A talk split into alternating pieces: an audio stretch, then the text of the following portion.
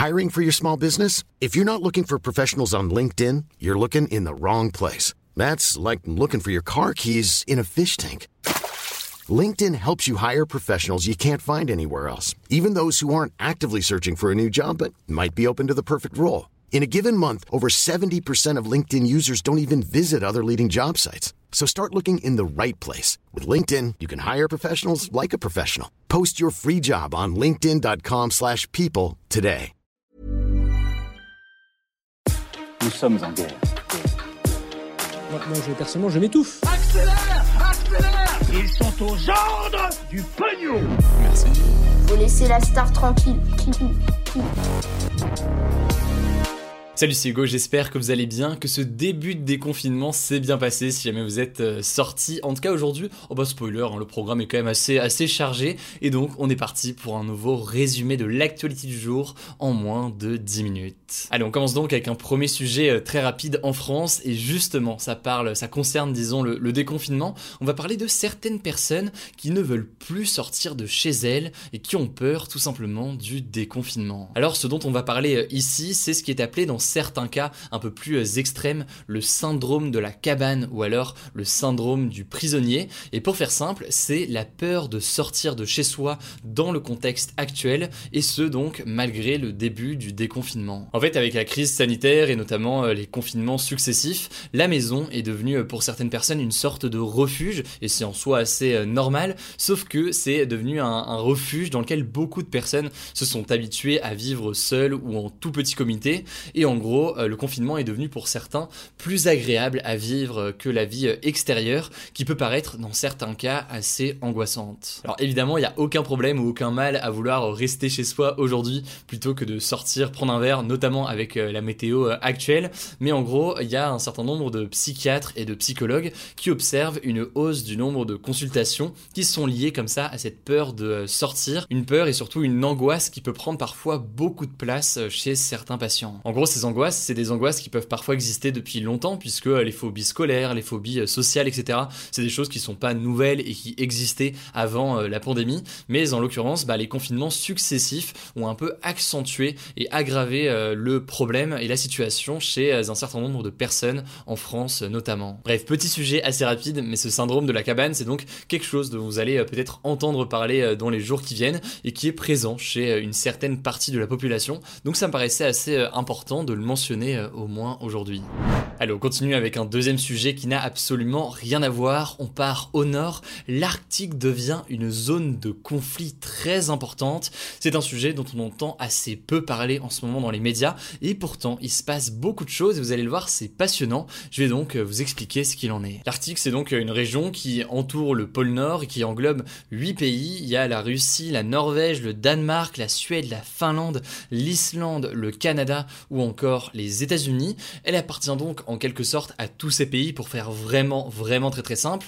Le truc c'est que à cause du dérèglement climatique et plus précisément de la fonte des glaces, eh bien les ressources de l'Arctique comme les minerais, le pétrole ou le gaz qui sont censés reposer sous euh, les fonds euh, marins, eh bien ils sont de plus en plus accessibles avec euh, cette fonte des glaces. Et donc ça intéresse pas mal de pays qui voient une manière de s'enrichir et qui veulent donc protéger ces lieux, enfin protéger plutôt s'accaparer ces lieux pour donc récupérer ces ressources. Le résultat c'est quoi? Eh bien il y a de plus en plus d'opérations militaires dans la région pour que les pays marquent leur territoire. C'est le cas notamment de la Russie qui a déployé des bases militaires, des radars ou encore des systèmes de missiles pour avoir le contrôle d'une certaine zone et notamment de la route maritime située au nord de son territoire. Et c'est la même chose qui se passe notamment du côté des États-Unis qui ont eux aussi développé des bases militaires et des radars Alaska. Alors au-delà de cette guerre pour les ressources qui apparaît en raison du dérèglement euh, climatique, il y a aussi un intérêt pour les échanges commerciaux.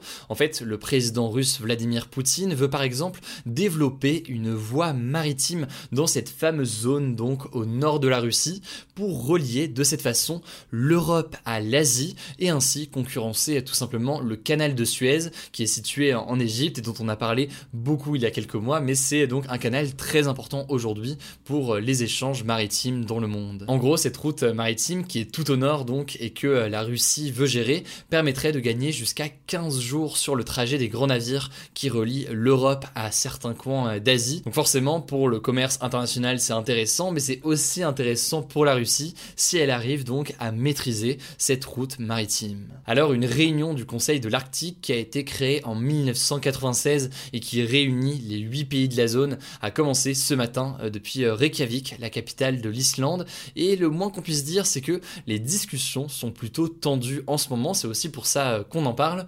En gros, la Russie a réaffirmé sa volonté de contrôler la région et compte se positionner donc en leader dans le nord, quitte à froisser ses relations avec les autres pays et notamment donc les États-Unis qui voient cette présence militaire russe d'un très mauvais œil en ce moment. Bref, c'est donc une région dont on devrait beaucoup entendre parler dans les jours qui viennent. Ça mène à des tensions et à des craintes de conflits dans la région. Affaire à suivre donc dans les jours qui viennent. Évidemment, vous le savez, ces sujets comme les autres, on vous tient au courant et donc n'hésitez pas à vous abonner pour ne pas rater les résumés d'actu suivants chaque jour du lundi au vendredi.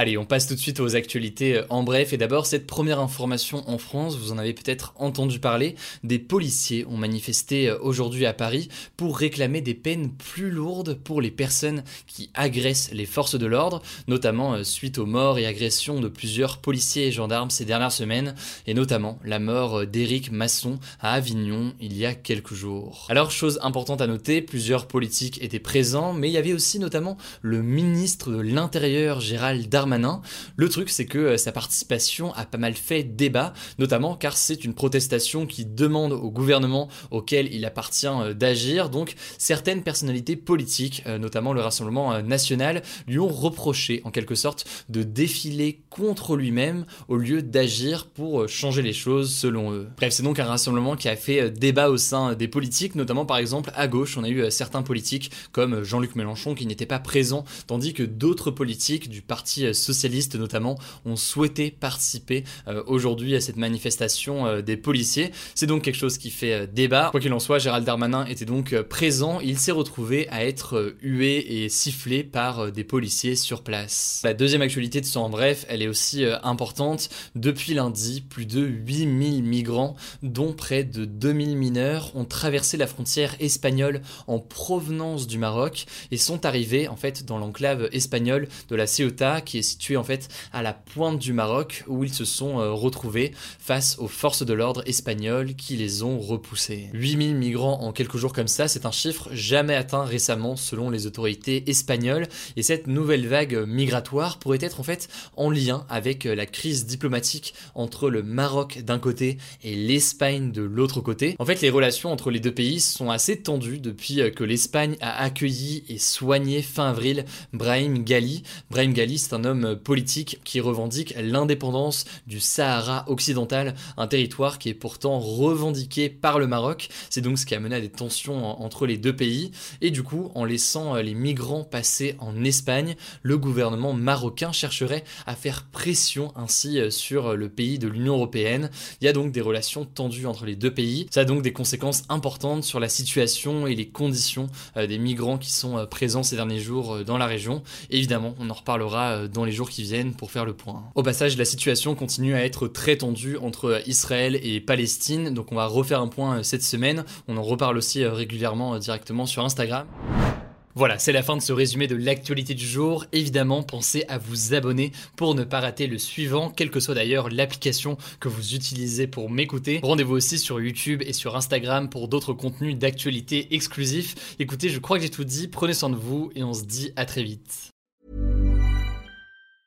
Mom deserves the best, and there's no better place to shop for Mother's Day than Whole Foods Market. They're your destination for unbeatable savings, from premium gifts to show-stopping flowers and irresistible desserts. Start by saving 33% with Prime on all body care and candles. Then get a 15-stem bunch of tulips for just $9.99 each with Prime. Round out Mom's menu with festive rosé, irresistible berry chantilly cake, and more special treats. Come celebrate Mother's Day at Whole Foods Market.